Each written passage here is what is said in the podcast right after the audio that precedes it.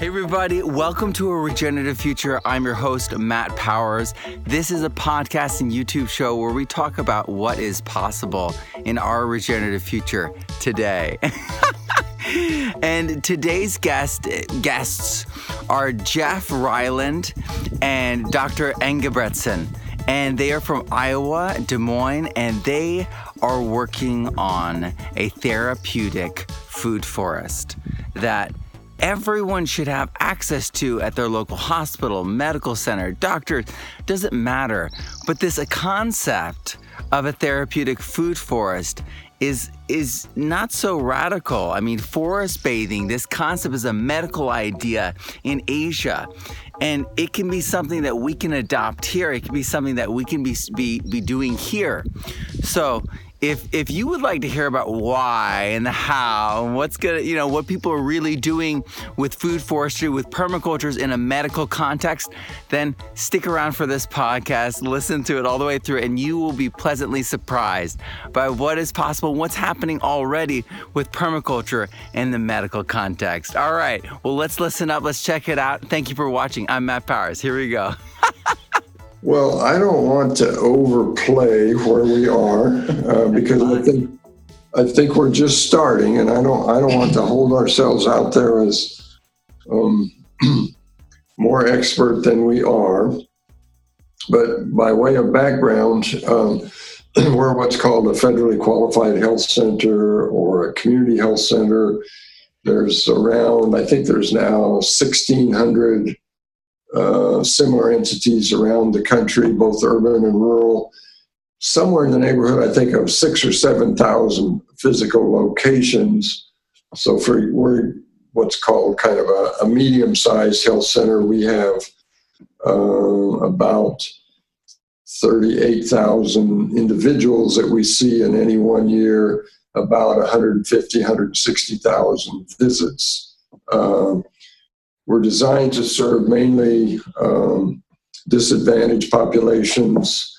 Um, so, to be eligible for our services, you you have to. For, I guess I should say for our discounted services, and if you're uninsured, you have to be below 200% of poverty, uh, which you know, maybe sounds good, but 200% of po- poverty isn't very much. It's like $40,000 a year. Um, and therefore we do serve somewhat of a different population. Um, so in our case, about 40% of our patient population is uninsured. Another 40% or slightly under that has Medicaid. So we're, we're kind of the flip of the private practice. You know, our, our privately insured patients are the lowest, uh, and our uninsured Medicaid are the highest proportion of our visits. Um, we provide a pretty broad spectrum of services. We've been doing it for uh, close to 40 years now in Des Moines. Um, and I started the organization in the beginning and, and have held various roles through the years. And what really struck me is, you know, in, in sort of these later years is that we spend a lot of time on treating illness. We prescribe lots of medications. Um, we refer people to specialists. Um, they go into the hospital. And although, I mean, ostensibly we're interested and so forth in sort of the wellness end of things, the prevention end of things, the reality is that we as an organization and, and healthcare in general in this country don't really do a very good job at that front end stuff. So, I mean, just for example, you know, we spend hundreds of millions of dollars a year a year researching new drugs for diabetes. Um, diabetes is increasingly prevalent in our society, almost certainly related to diet and nutrition and other lifestyle factors. Uh, the new drugs, you know, produce a marginal improvement. They're all fighting among themselves as who you know can do the best job. But we really know that diabetes is not exclusively, and I'm talking about adult onset diabetes primarily, is really a drug, a, a disease of lifestyle. It's diet, it's nutrition, it's exercise, it's stress. Um, and why don't we spend more money on the front end? You know, and there is actually there is a, program through CDC. It's called the Diabetes Prevention Program, which um, actually has shown pretty good results in terms of keeping people from becoming diabetic, and they do actually address these kinds of things. Um, but it's not widely known. It's not widely utilized. Some of it for good reasons. It's a bit a bit of um, administrative hassle to run the program. Um, so we just, you know, we decide. I mean, we want obviously to continue what we're doing, but we want to make a bigger impact on the front ends. So the concept of a wellness center uh, has been around for a while and, and it kind of came into fruition about a year or two ago. Uh, and, and, it's kind of really been evolving. We sort of formally opened the, the wellness center, the physical center's doors about six months ago. But before that, um, we started the, the therapeutic garden uh, for a variety of reasons. We had some land, not quite an acre, almost an acre. Uh, we came across Jeff and, uh, and, and the whole idea of permaculture, which I knew about. I had, you know, some readings from long ago on permaculture and primarily coming out of the Land Institute in, in Kansas. And um, I can't recall his name right now, who's who's there. Um, and then Jeff, you know, had lots of connections in that arena. Plus, uh, you know, obviously the other part is the the whole thing, and it's kind of a big thing in Iowa because we've pretty much plowed up the whole state.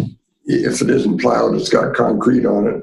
So the whole thing of pollinators and prairie pollinators became a has kind of become a bit of an issue in Iowa, at least in certain sectors.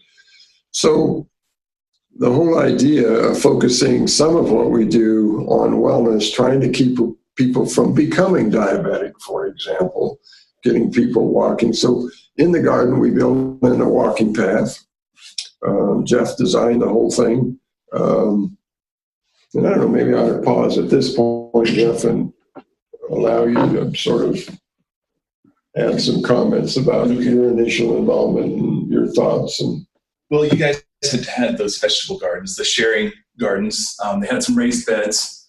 Um, it was in a flat spot that came off two different parking lots that just kept the area super wet uh, it was on a flat spot right before a retention pond and uh, there were some drainage issues so the rain barrels iowa guy joel geddes sent you guys to me to help with the drainage. So we came out and um, for whatever reason, uh, it was just you that day, and you asked, "Have you ever heard of permaculture?"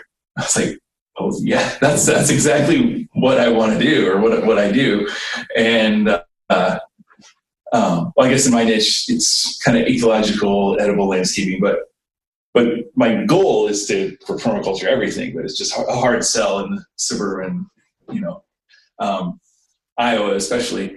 Um, but uh, so I, we got to talking, and uh, Dr. Engebretsen was a, a, fan of Land Institute, and uh, talked about his vision for the wellness center, the kind of therapeutic garden. Um, I did some research into that, and uh, I forget the guy's name. You probably know. Just with the side by side on the hospital. Like one side of the hallway had a view of like a park or something more natural, and the other side looked over the air conditioner and parking lot in the other wing of the building, and they had uh, shorter stays in the hospital, less medication, higher outlook.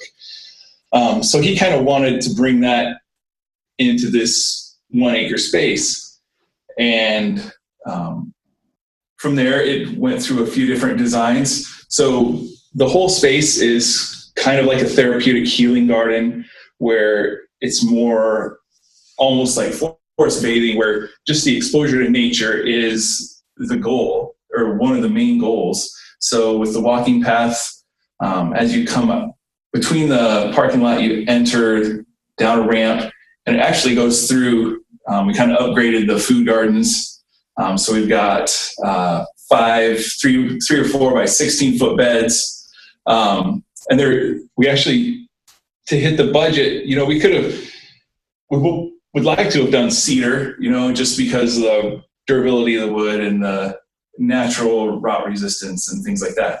Um, but to hit the budget, we um, a friend up at Cherry Glen Learning Farm, Ray Mailer, he suggested uh, you upcycling garage doors. So these are steel or aluminum garage doors. They're 20 inches high. So if you're in a wheelchair or have uh, mobility issues, it's a perfect height for working. So um, they look pretty rough, you know. So, um, but we trimmed them out. I put they're supported by landscape timbers on the side, treated, but that's not actually exposed to the soil inside. Um, we trimmed it out with cedar around the top. Um, and then it actually, some of the logs and stuff from the land we cleared, some uh, uh, tree heaven ailanthus, it's pretty invasive. Um, and then I think I maybe got some from another tree service. So you guys had some trees trimmed. So it's actually got like a pseudo hugelkultur on the inside. So they're pretty. There's a they've got a lot of things going for them. Um, you know, filled with this uh, soil, compost, sand mix. Uh, top just top dressed them with uh, compost now. But as you go through there, this is that's for their sharing gardens. Um, you know, a lot of volunteers. It's uh, available to the community to use. Um, there's the church next door or kitty corner uh, through the um, block, and I think you said you were going to share with they, them. they came over a couple of weeks ago and wanted to know what was going on, and so they're going to use one of the beds. I actually labeled it yesterday so people would know it says church on it, so they would know who it belonged to. So in that space, it's also got composting bins and a couple uh, semi-dwarf fruit trees on the backside. Um, and then it goes, the path continues, it goes over a little bridge. So one thing, well, I'll describe the garden and then we'll maybe talk about some of the issues that have come up. So you go over this bridge and there's a 25, 30 foot circular seating area. Um, it's kind of a, it's trap rock. It's packs down real nice, almost like asphalt, but it's a, it's a loose stone. Um, and there's some benches in there. So a gathering place for classes or just people to sit. Um, and then as you go through down the path, we've got strawberries on one side. Um, you know, the kind of border between the property line is elderberries and aronia. You get around the corner and we've got raspberry, blackberry trellises. Uh, and then there's a overflow from one of the swales. It's all boulders, so it looks kind of natural, but not necessarily something you'd see here in Iowa. Um, and you continue around. There's a couple seating areas, and then you go down more into the woodland area. It goes a couple under a couple mature walnuts, um, mulberries in there, just the things that were already there. Um, and then you circle. The loop goes around a circle that's a retention pond for stormwater retention for the two parking lots. And it's a large size space. Um, so there's a loop around there. There's a couple seating areas, and on the south side of that, we've got a mini orchard, diverse orchard. It's got peaches, pears, apples, um, with all sorts of understory viburnum, cranberry viburnum, gooseberries, sorrel, a few ever-bearing strawberries are in this place just to run and be a ground cover. Um, and a lot of native pollinator plants too. Um, we we worked with Neal Smith Wildlife Refuge. They've got a People for Pollinators program that will give prairie plugs to businesses, to organizations. Um, they don't do that anymore, unfortunately. Their funding got cut. cut. Um, but that was a great resource. We had a volunteer day, so we just plugged up some areas with all these native grasses and forbs. So we're getting we're providing benefit for the pollinators, but we're also attracting the pollinators to our gardens and to our orchards. So it's it's a really diverse, really natural yet productive. You know, so we're we're trying to make the space have some output, but also just the experience of nature too. So we're about half a block from a really busy road um, here in Des Moines. Um, but there's a gully on the other side of that retention pond um, it's really wooded. And when those trees leaf out, you don't really feel like you're right in the middle of the city. So that's a really, really nice benefit of just zone five, I guess. We're, we're not really touching it. Um, so one, one of the, uh, when we started out, we thought we would probably do a community garden, um, sort of a more traditional community garden. and a couple of things we realized. One was that there are quite a few community gardens in Des Moines. And we all, the second thing, probably more significantly, is that we have a, an ongoing relationship that we've had for several years with the local pantry system. And this pantry system is a little bit different than many in that they are very interested in healthy foods. And, and they're not so much into the commodity foods, although you know they use them. And what we realized, and they've got a pretty sophisticated and extensive network of um, wholesalers and other people in the grocery stores where they can get, in particular, produce from. Um, so one of the things we realized is that even if we, you know, did the whole acre and then the other acre across the gully, you know, in the community garden, we probably couldn't match the output that the pantry system can provide. So currently, once a week, the pantry, and they have um, actually now they have three mobile units. Uh, so one of their mobile units uh, parks in our parking lot every Wednesday morning, and um, so we can distribute food from there.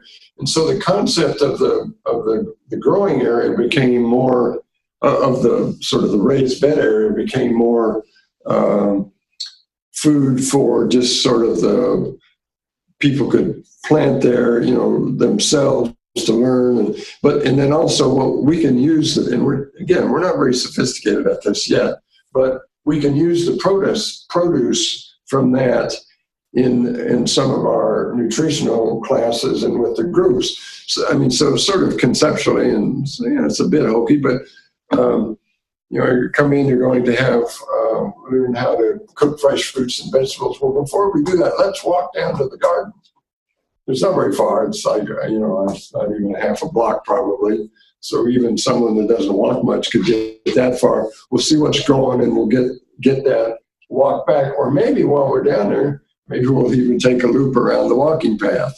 Um, so to kind of bring together both the concepts of the nutritional part along with the exercise, which in my mind, you know, those two are so intimately tied together in terms of a healthy life.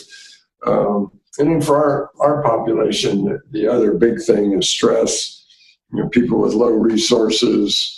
I don't know if you're familiar with the term social determinants of health, but that's become kind of a big thing in, in healthcare in terms of um, if people have trouble getting food, if people have trouble um, with um, housing, uh, they're going to probably think of healthcare last on their agenda for the day in terms of the things they need to get done. So, um, so for example, one of our recent we have a big housing program already. We don't actually provide housing, but if you need housing, we can get you housed. We have a whole team of people that do.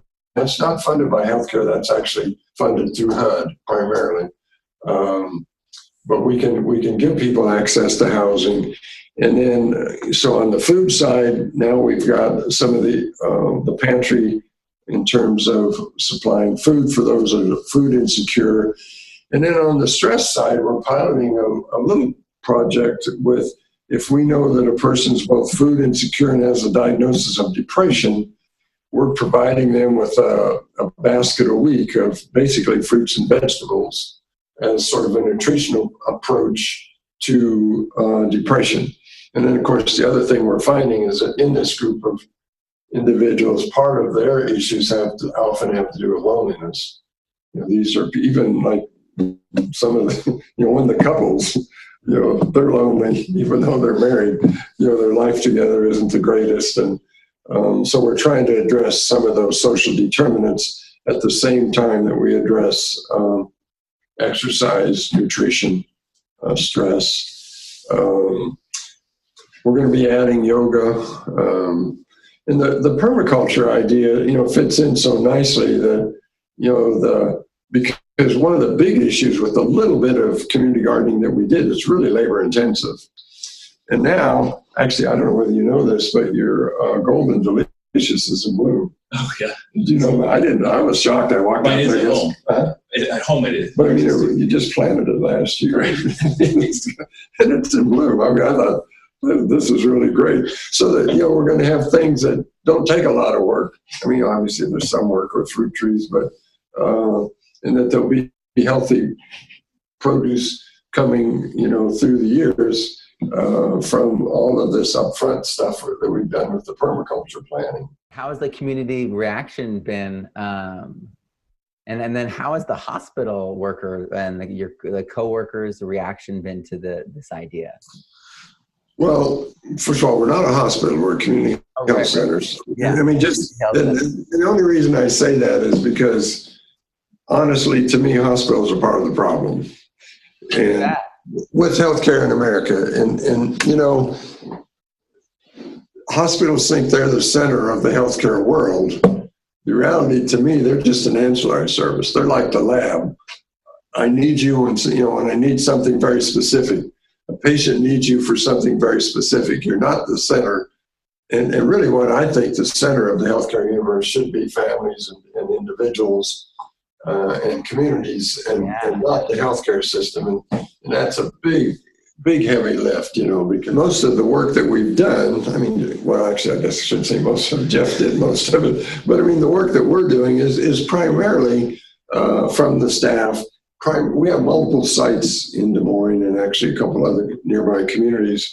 Uh, and most of it, honestly, is being done by the, the staff there at the health center and in the wellness center. The wellness center staff is very enthusiastic, obviously, because they sort of believe in this. But I think our our staff in general is interested, and you know we're still kind of feeling our way through how to get people involved. We st- one thing I didn't mention is we started a program called Walk with a Doc, which began with a cardiologist in uh, Ohio who was seeing all these you know not very healthy heart patients and thinking you know sort of like I said in the beginning there must be some better ways and so he started this program of walking with his patients uh, on, I don't know how- what he's, if it was monthly or weekly or bi-weekly, but and now he's kind of not exa- it's not for profit. So I don't say franchised it, but it's not really a franchise in that kind of way. Um, and he's got sites all over the country and a few around in other countries now. So we started that program about a month ago, and the participation is still pretty small, but the two patients that we have walking with us actually live right in that neighborhood and in that community. Uh, and, and we hope, and then we've got staff and then some family members of staff. Um, and then we already mentioned the church. It's a Vietnamese church. Um, we, we actually share a parking lot with them now uh, because our, we ran out of space in our parking lot. Uh, so our staff park there so patients can park in our parking lot. We plow the lot for them in the winter. And as I said, they're going to use one of the um, one of the beds uh, themselves. And we, we're trying to work more and more with like the neighborhood um, associations. We've we've met with a couple of them, and almost always we turn up some people. You know, often it isn't the whole group, but there'll be one or two people that are interested. Uh, we've got the the city councilwoman from that community. Um, she's been involved. She came to our first walk with the doc. Um, so, I mean, again, it's all a work in progress, and um, kind of like the garden. You know, I mean, it's uh, it's a work in progress. It looks a little sparse, and it really looks sparse and bare. At the end of winter, there was just nothing but wood chips and and some leftover stuff from last year. But now it's actually starting to green up and, Yeah. and look like something. That's when that first one was scheduled. I was like, hopefully, Yeah, yeah, right. everybody's gonna walk through Yeah, it the wasn't- ship and right. stem land. Yeah, it wasn't that first one. Probably wasn't the best time to start the program. Um, looking looking better now. We have some radishes, lettuce, spinach coming up in the the first growing bed. So it's looking up. Beautiful. So, what kind of uh, advice would you have for someone who is um, a medical professional who maybe in administrative, maybe not, but they they they recognize this need and they want to start that conversation with the, with their own community? Well, uh, you know, the last thing I talked about was walk with the doc, and I think, I mean, that's an easy way to start because doesn't cost too much money, and they'll send you all kinds of marketing materials, and they have a website, and and, and sort of there, and they'll also tell you how to do it. Um, I think you know, getting involved with the pantry, which, by the way, the, the pantry, you mentioned churches, the pantry is sort of operated by a local group called the Des Moines Area Religious Council, which is kind of a, a, group of the churches that do a variety of things, but probably their biggest project is a, is the, the pantry system. And it is, they served in November, they served over 30,000 people in in November in through their pantry systems. So it's it's a pretty large and growing. So I mean, so looking for people in the community that are sort of in this arena and already doing things. If if you're thinking about wellness, you know, I mean, what are the things? I mean, to me, it's pretty straightforward.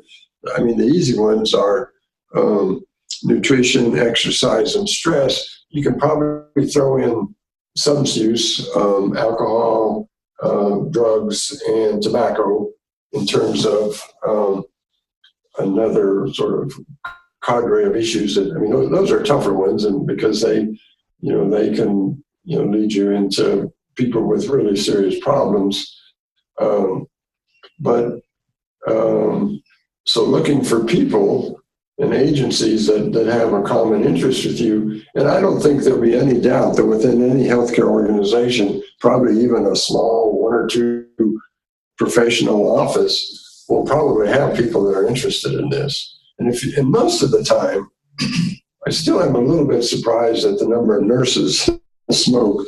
And of course, they always say, "Well, it's because of you doctors. That's why we're still. That's why we're still smoking."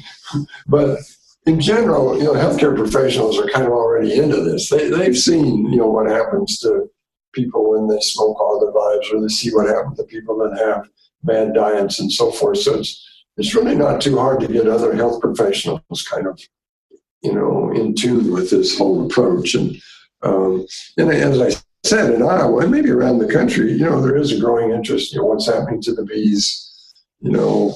Uh, you know, I think there is growing, and particularly in agricultural land, which is you know most most states.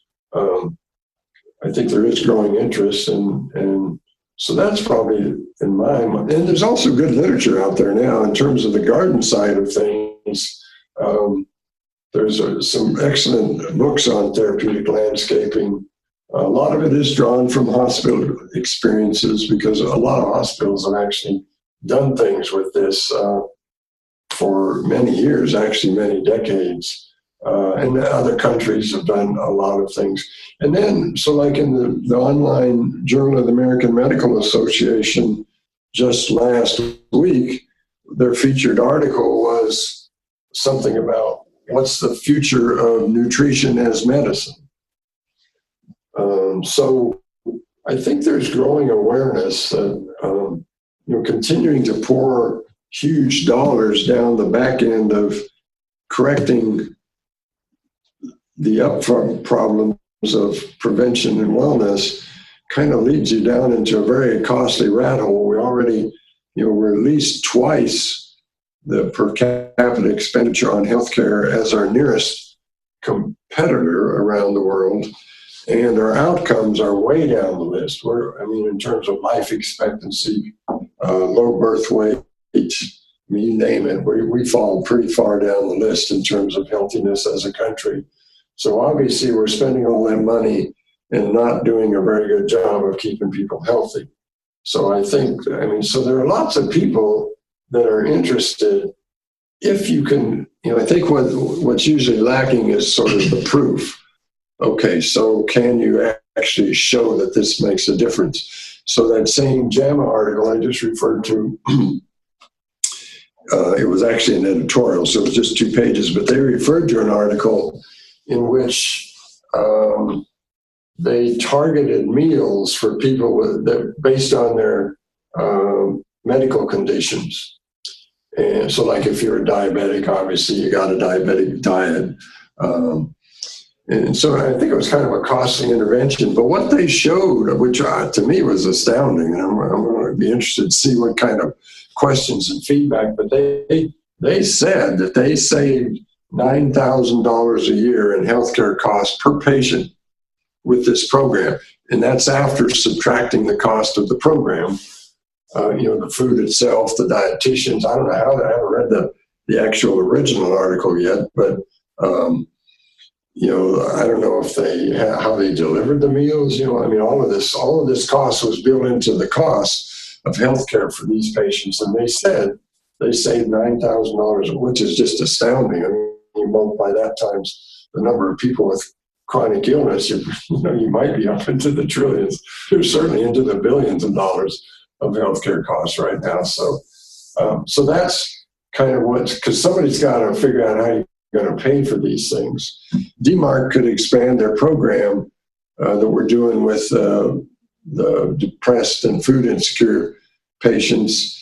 But you know, we got a little tiny grant to, to pay them to purchase the to make sure they could have access to the healthy foods. So if you're going to, you know, obviously if you're going to expand that to, to a larger scale, you'd have to have more dollars. So somebody's got to pay for that you know, I would think the first people that might want to pay for that would be insurance companies. If they could save nine thousand dollars on the chronically ill per patient, I would think they would be jumping at providing them food. But they want, you know, they want you to, to prove that it works before they'll actually upfront you that kind of money to do those kinds of things. Well, I think that there's there's certainly a lot of studies coming out, um, and I think that it's that holistic understanding that um, more generalized proof instead of that pinpointed this does this this does that. Um, but i feel like there is a progression. Do you would you say that it's kind of inevitable that the healthcare systems of the us are going to adapt? Maybe. Yeah and i and I, as i said i mean when that article came out in JAMA you know, it was one of the probably that along with Lancet and the British Medical Journal or some of the you know the prestigious types of journals you know, I thought, you know, that's that's that's probably going to get some people's attention, and those dollar figures are going to get some people's attention. So I'm kind of glad we're where we are in the sense that we've actually got started and, and have been thinking about some of these things, and that maybe we will be at a tipping point here fairly quickly where um, there will be more interest in in all of these kind of interrelated things. Because I mean, it's all tied together, and you know, then we we haven't really talked. Well, I guess we talked indirectly about the whole issue with the, you know, climate change and and how all this stuff, you know, ties into that in terms of, you know, the, the whole food production process and on and on. So I actually have a question about that. So I've been studying, you know, a lot of the older histories, and then I've been studying a lot of the um, evidence for how how big our forests used to be, how how vibrant nature used to be, how tall the canopies of the trees used to be, and anatomically, uh, Homo sapiens anatomically have been roughly around two hundred thousand years. So in that time period, we were in like such a hyper oxygenated world because of the amount of plant life, the amount of cycling.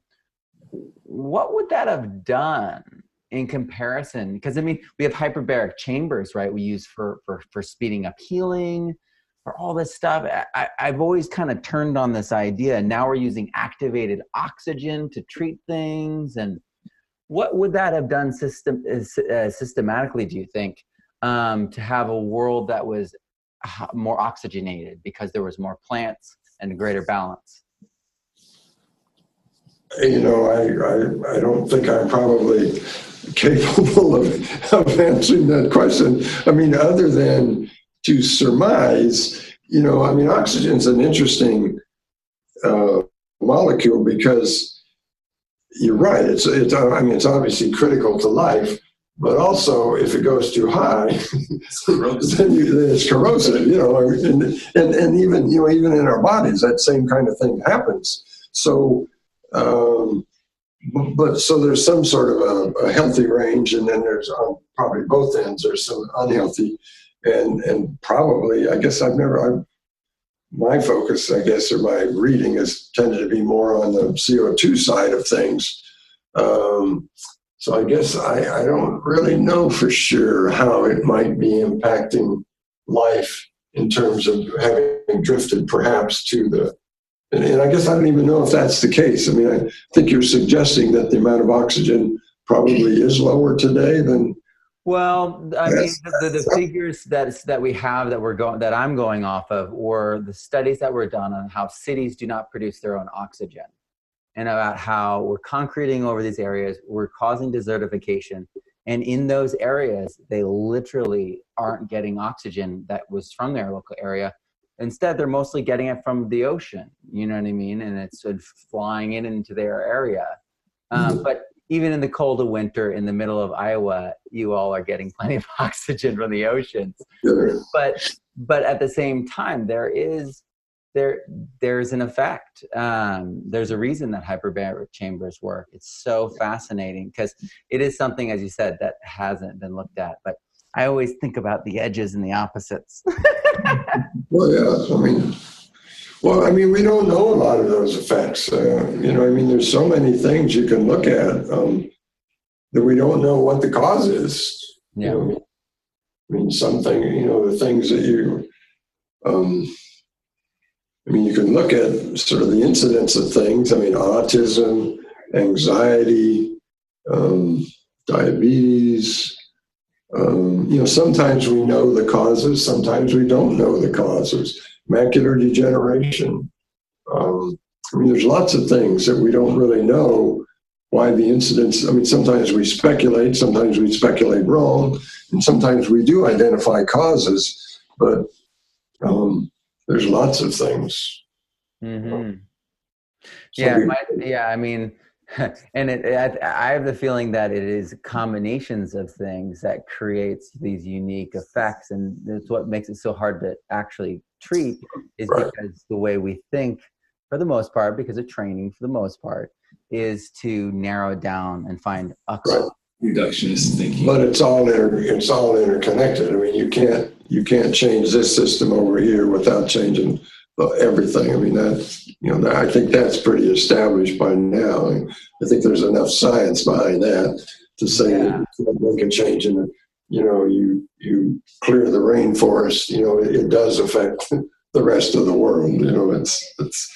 I, mean, I think that's that's pretty established. So I'm sure you're right. There probably are interrelated things that are really hard to to tease out. Yeah, I, the multiple you know some factors multiply some diminish so i mean there's just so many strings and we don't know what any one string can do purely on its own i know or if that's all we've studied we only know how it reacts just by itself. And we don't know how it impacts all the other environmental factors and things i think that's why it's so critical to be to to address things from this this pre-problem stage immersing in nature having the right diet having the exercise. And in permaculture that's not emphasized as, as as greatly as it should be because the circles are the same size. Earth care people care and future care. We're great at earth care you know with the science and we're dialed it in. But we've kind of left that connection to taking care of each other and taking care of our bodies and our minds interpersonal uh, interpersonal the whole the whole deal. So this is truly an inspirational thing you are doing and you're really creating a path. And like you said you're you know you're trailblazing um, finding things along the way. So i hope that we can continue to touch base and and learn more from you as you as you progress and keep spreading these concepts. Sure thanks. Yeah be in touch. Sure. I like i love this project because a lot of healthcare systems have the therapeutic or the healing garden. Um, you know, but it's more the traditional. You know, we've got a, a little walking paths, we've got some pavers, but we've got a lot of neat plants to look at and things to make you feel. We've got artificial water, we've got different things. But this is this is truly a therapeutic garden that is, you know, it's built right on on dirt, you know, on, on the ground, on soil, you know. So, um, and and it's actually functional too as far as the food production, you know. So we're taking the therapeutic garden, the immersion aspect, and you know, it's it's also providing the healthy food um, through the gardens, but also through um, the orchards, but you know you can just forage through there now too. Um, the sorrels and you know the gooseberries and you know all sorts of things that once they're established, you know there's minimal care or care not even necessarily by the consumer or the patient. You know they can just go through there and, and kind of browse on on things. You know, it's almost like that that garden is a metaphor for the lifestyle choices they they sh- could could and should be making where they take these these habits and then they become these perennial benefits in their lives. It's like that walking every day becomes this this regenerate regenerative aspect of their life that con- consistently nourishes them. That's good. I hadn't thought about that. Yeah, right. That's good. I, I think I don't know if it was Chris Stone or Tim Ferriss or one of the other podcasts. You know, I, I check in on. Um, you know, like happiness and health, and these are all things that you know you or I guess true joy. It wasn't happiness. So happiness, yeah, you can watch a TV show. I'm happy for like three seconds. But true joy, it's it's an ongoing effort. Um, just like health, it's you know you can take your medicine so you're not sick, but you're not healthy until you take up the ongoing steps to just maintain health. You know, and that that just triggered something else. There, there's another kind of movement out there in terms of how we evaluate things. Um, so we tend to measure your blood pressure, you know, your blood sugar, uh, your weight. But there's another measurement movement out there, which which is actually it's called a fulfillment measure, and it's it's things like you know how's your physical health, how's your mental health, how's your social life, you know how's your basically your it isn't described as financial, but you know are you secure, and and a couple of other things and and then and alongside that, which I wasn't aware of, and I find many of my mental health colleagues aren't aware there's a there's a thing out there called positive psychiatry, and and and the the whole idea is is that as a person you're more than a diabetic, you you have you or you're more than a schizophrenic. So the positive is like okay yeah, so you got schizophrenia and you need to take these meds but what are you good at? What do you want to do? What are the things in your life that are important to you? Let's focus on those instead of what's wrong with you.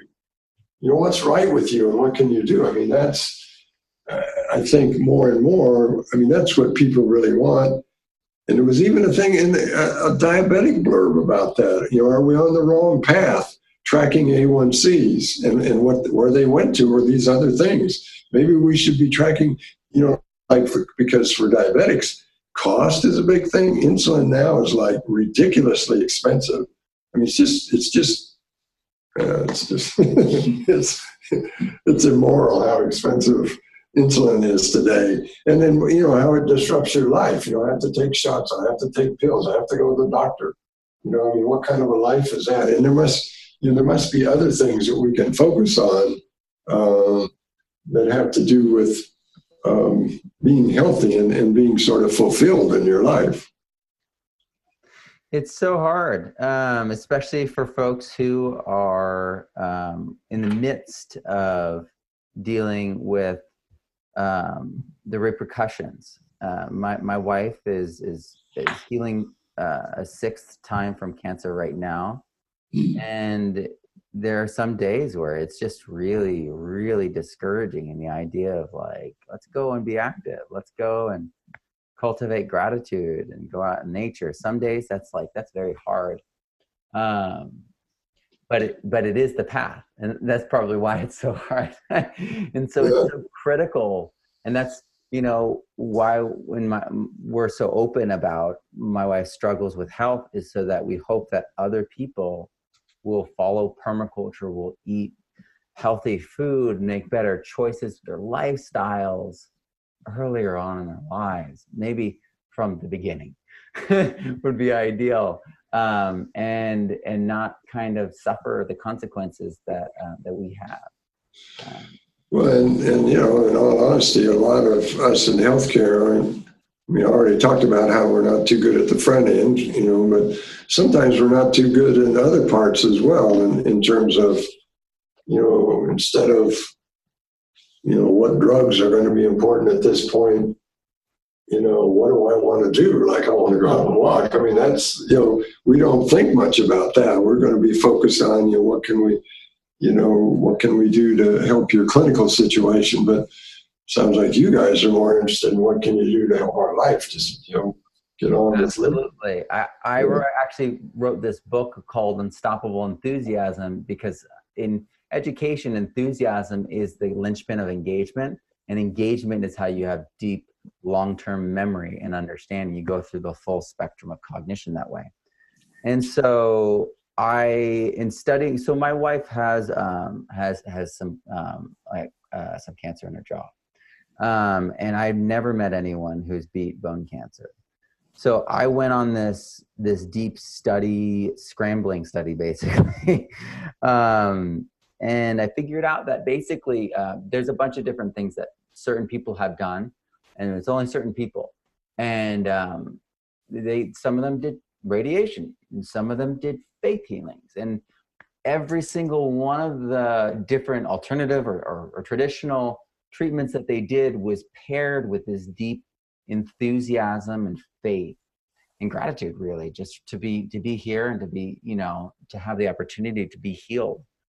And when i realized that was was the actual thread through all these different procedures um, i realized that i i really needed to reevaluate what i was doing and then really di- dive deep in our own lives and and cultivate that enthusiasm so that we can make those better decisions that we can cultivate those habits.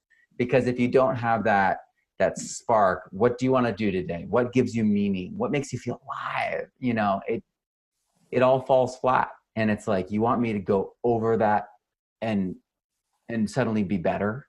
It's like really? It seems like this insurmountable mountain but when you know when when when, when it's couched in enthusiasm those challenges seem like like like gifts like treats like you know it's amazing yeah. How did you, could you repeat what that little cognition thing you said there? That kind of, the way you went through that, how it's it had to do with enthusiasm and. Yeah. So, so enthusiasm is what makes us feel alive, but that is really, it's measurable. And in the education world, it's enthusiastic teachers who are enthusiastic about teaching and the subject that leads directly to student engagement because it pairs with the student. It, it, it invokes and calls out the student's own enthusiasm. It's mirror neurons. And then, and then you have um, Bloom's taxonomy of cognition.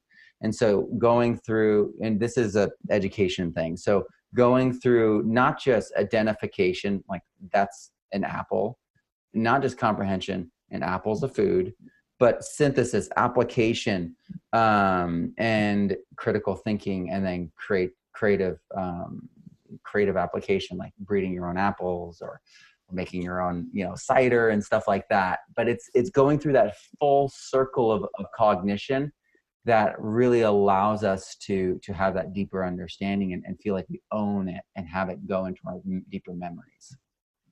So just so enthusiasm breeds engagement mm-hmm. which then translates into better cognition and kind of a yeah and so what you do what you do with that engagement what you do with the engagement is and it powers them through the cognitive levels so it, if people aren't that engaged you can get them to understand that this is an apple and it's a food. They're like great yeah it's a food. Okay okay okay. But when you're actually engaging them they they want to taste it they want to understand how it's used they want to go out and now do it and then they want to be creative with it and then talk about it and be like well i think that apple's better and then you know what i mean? It, and we can relate it to anything really but but it's that that cognition and once they're create thinking creatively, thinking about novel applications of these ideas, and then thinking critically, being like, well, would that really work in that new context? That's when we're actually playing with ideas, when we actually have the the, the schema to to to move those ideas around and apply them. And so for me, if we don't have that level, then it will be forgotten next week. Um, and so, so I really care deeply about that, not just because it's you know what they'll be tested on right as a teacher but it's how they will learn to live their lives by going to that deeper level of understanding so that they can be life learners and not have to just relearn and hit the bumpers on life all the time That's good. So I like the other. Yeah, Yeah. actually, maybe maybe I should uh, pass along the book to you. Um, Dr. Uh, Jean Wallace um, was saying that she really feels like it would be beneficial for her patients, and as uh, did Sanal, Dr. Sanal Patel, who um, is doing a review of it for working with his substance abuse patients. He's a um, an IV therapy guy, and so he actually only does um, rehab now with IV therapy and gets people off crazy drugs with just nutrition. It's amazing. But while they're doing it, they could be reading this book and getting their meaning focused so that they can then go out supercharged into life. So what, you have my email, I think. So what, could you just send me the reference? and Yeah, yeah, I'll send you the book. No, I, I, I, I can buy it. I'll get it off somewhere. It's available somewhere, isn't it? I'm assuming if I Yeah. do. Yeah, it's it's pre-order right now on my website, and then June first it comes out on Amazon. So it, it's just just came out. Oh, okay. Cool. So I don't want to hold you up, but thank you so much. That was awesome. Thank you. I Yeah, thank you. just appreciate you getting us together to talk about this. It's been interesting.